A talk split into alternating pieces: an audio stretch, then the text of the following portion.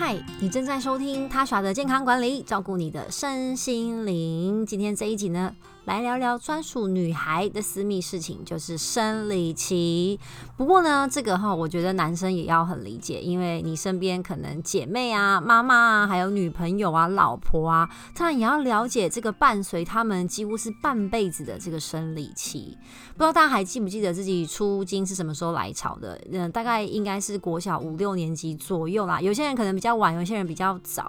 好，那如果是性早熟的话，记得好这里要去看医生去做检查。那如果正常在五六年级来潮之后呢，它会伴随到我们大概四十五岁到五十五岁才离开我们，就是进入更年期嘛。所以真的是几乎是半辈子诶，甚至是超过。那你曾经有过生理痛吗？根据调查啊，大概百分之七十到八十的女生在中期一生一辈子哦都有过经痛，有些可能是轻微的那种酸痛闷痛，有些是痛到不得了的生理痛。那到底为什么会生理痛呢？其实，在医学上可以把它分成两种。如果呢，透过各种的检查方式，在骨盆腔、子宫内膜找不到任何的病理原因的时候呢，会被称为原发性经痛。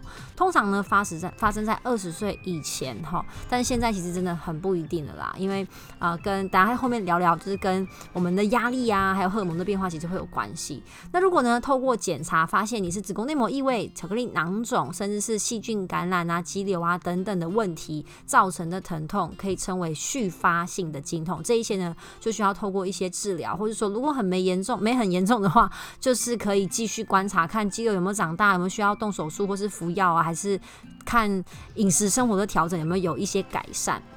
好，那我们来谈，通常找不到原因让女生们很烦的这个原发性经痛，通常呢，它会发生在呃经期一开始，通常可能几个小时，或是就一两天。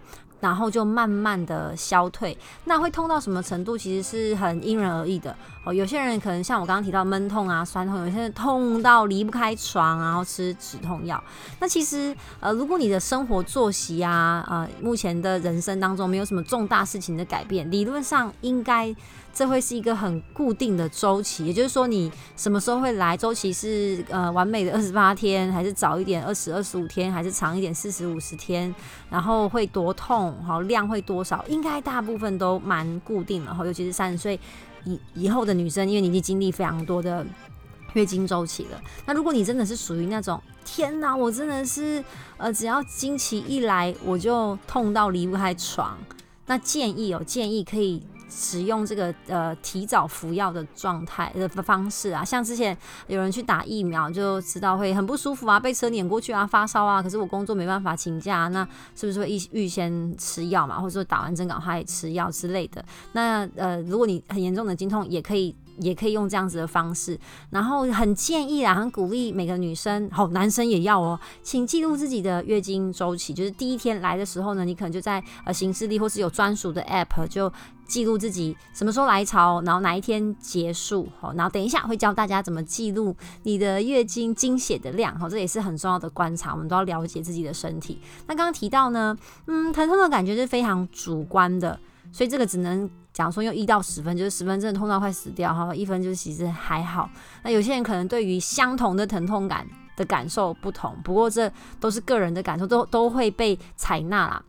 就主观的描述，所以如果你真的觉得很痛，其实啊可以考虑去看医生检查这个经痛的原因。那目前呢，如果谈到原发性经痛，可能的原因就是有压力啊、心理因素，或是本身的体质、好内分泌、荷尔蒙。那国外有研究啊显示说，嗯，在生活工作压力越大的女生，她的经痛情情况会越严重哈，或是跟她的收入啊、社经地位会成正比。因此呢，显示心理压力可能是造成经痛的原。因之一，好，那也会跟我们。子宫内膜分泌的一个激素叫做前列腺素有关系。这个前列腺素呢，会让我们身体处于一种发炎的状况。那发炎可能会让子宫收缩的更严重，或造成子宫内膜、子宫腔内的压力上升的。这可能是先天的体质，也有可能是呃压力。那通常是这样类型原发性经痛的话，其实服用止痛药就可以得到缓解。那如果是前面讲的续发性经痛的话，止痛药可能效果不一定这么好，所以一定要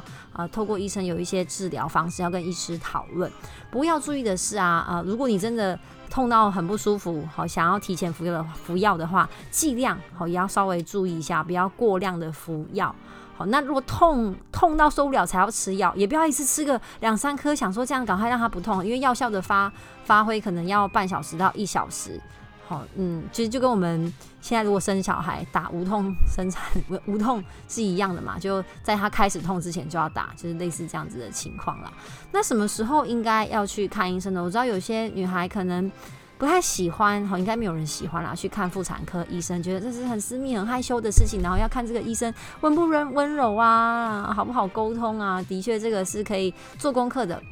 不过说真的，妇科是跟着我们一辈子的事情，建议大家有信任的妇产科医师，在需要的时候，你就可以放心的去挂号，好不不要等到真的拖到很严重，然后才去就诊。这样什么情况的人应该要去就诊呢？要挂妇产科呢？第一个就是。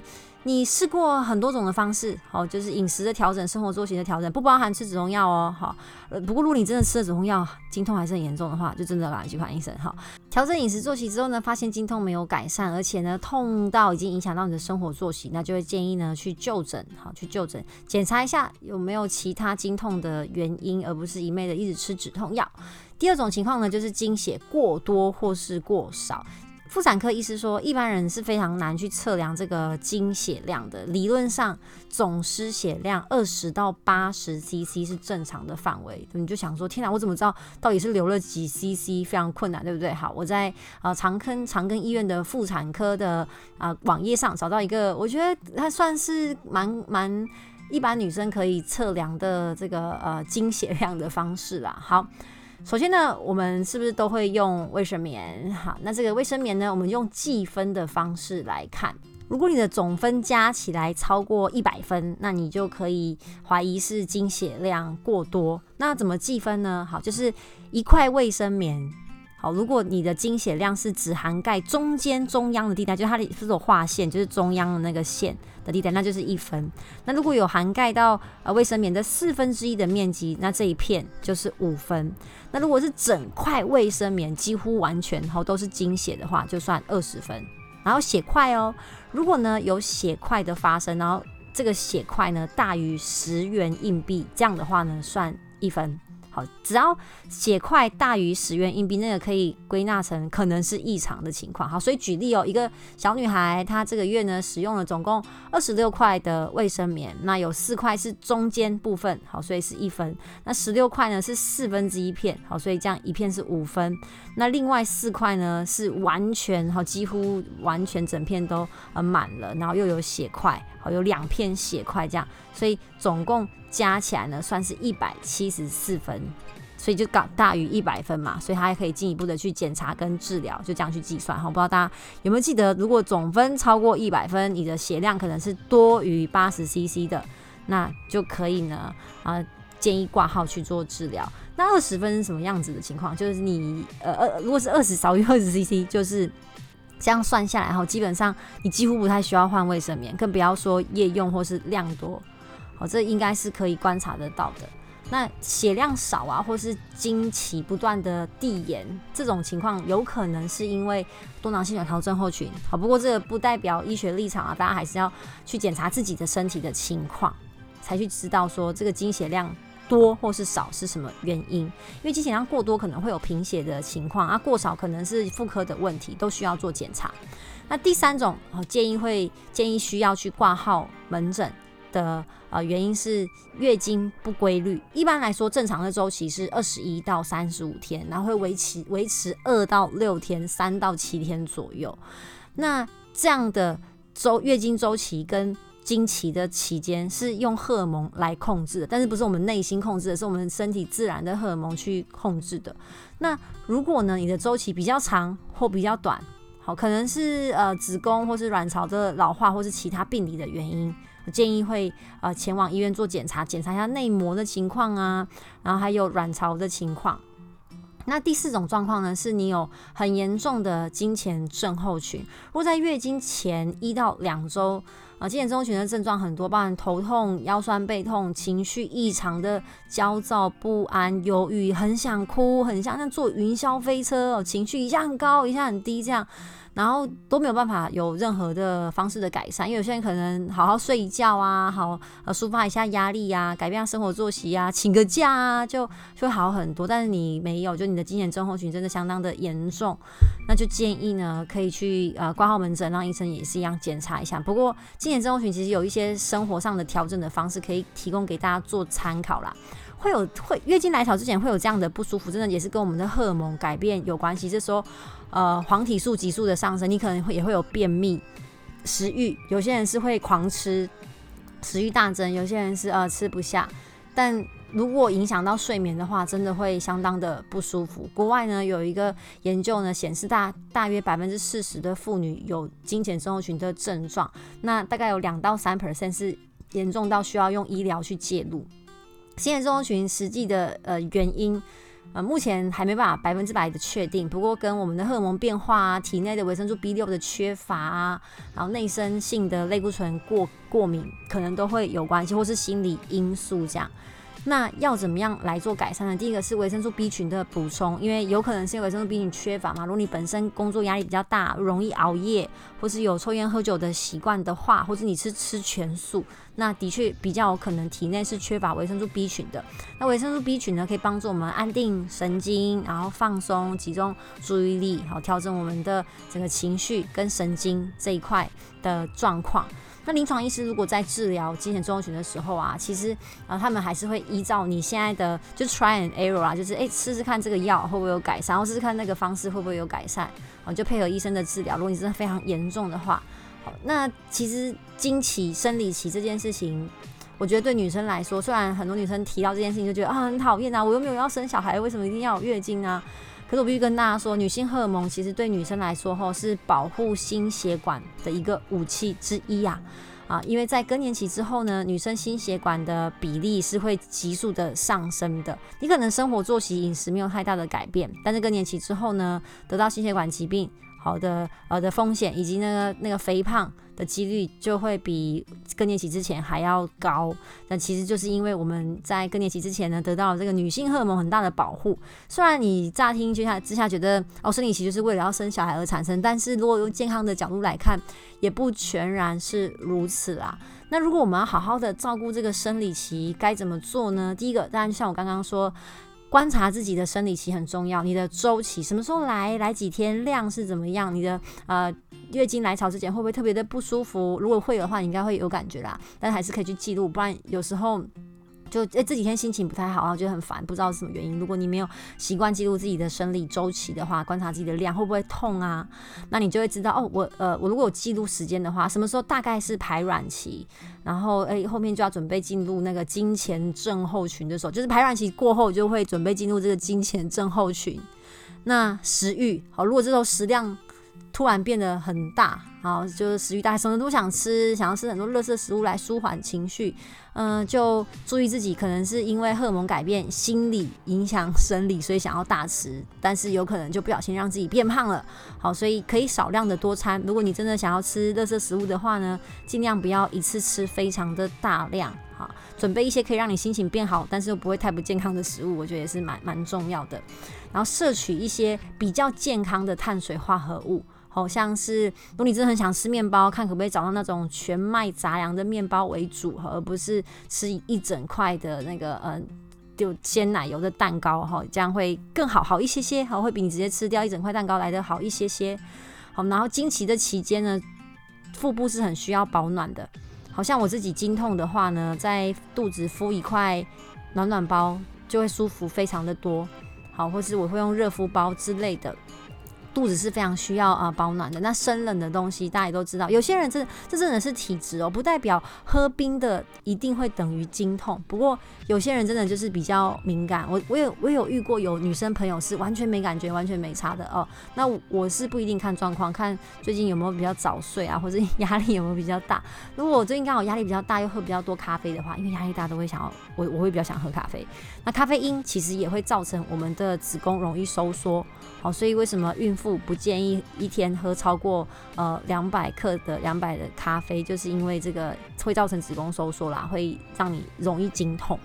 那中医的角度更是希望女生可以避开生冷，好，不过就有人就觉得啊，那我身为华人好辛苦，我这个不行，那个不行，但没关系，就是看体质，多观察自己的饮食跟生理的反应。但我觉得冰淇淋跟冰饮这种啊比较生冷的东西啊，你可以在月经周期以外的时间喝。那如果真的不避不开的话，就是要观察自己会不会真的喝冰的很容易肚子痛。如果会的话，就尽量还是避开。然后还有酒精也是哦。哦，在我们生理期的期间是建议不要摄取过多的酒精。那生理期来潮之前比较容易便秘，所以水分的摄取跟蔬菜的摄取就是要稍微多一些，然后可以补充维生素 B 群或维生素 D。好，那巧克力，有些人说，嗯，生理期的时候很适合吃巧克力。其实巧克力跟生理期。你要说完全没关系吗？嗯，它大概就是可以安定我们的心情吧。因为甜食啊，还有巧克力里面的特殊的一个呃成分，可以让我们产生脑内啡。那这个脑内啡，你去运动其实也会产生嘛。好，不过吃巧克力 vs 运动，我想很多人可能都会选择吃巧克力啦。那不要想说哦，我现在那个来我最大，然后什么东西吃进来都会燃烧掉，你就疯狂吃甜食哦。没有哦，我们生理期的期间新陈代谢跟你平常是一样的哦。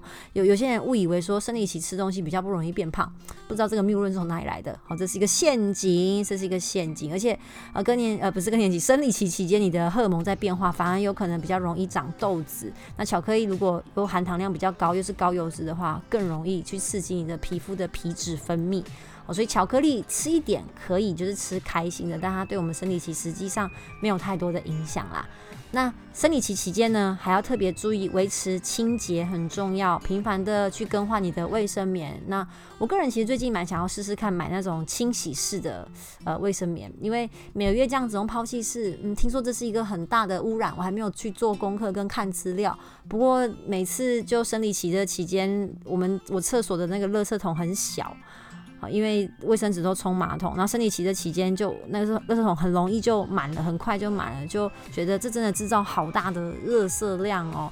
嗯，不知道有没有人用过这种布的卫生棉，可以跟我分享一下心得。不过我之后应该真的会去尝试看看，然后。晚上睡觉期间，应该蛮多人都会用夜用型，对不对？那如果你刚好周末啊，喜欢那种睡到很晚的话，哎，其实这个呃，对于清洁会是一个挑战哈，因为它可能闷在那边超过八小时。建议哈是平常白天最好是两小时就更换一次，不要让细菌有滋生的机会。那如果是晚上的话，夜用型 maybe 不会让你露出来，可是细菌一样会在上面滋生，所以你可以起来换个卫生棉再回去继续睡，也是 也是可以。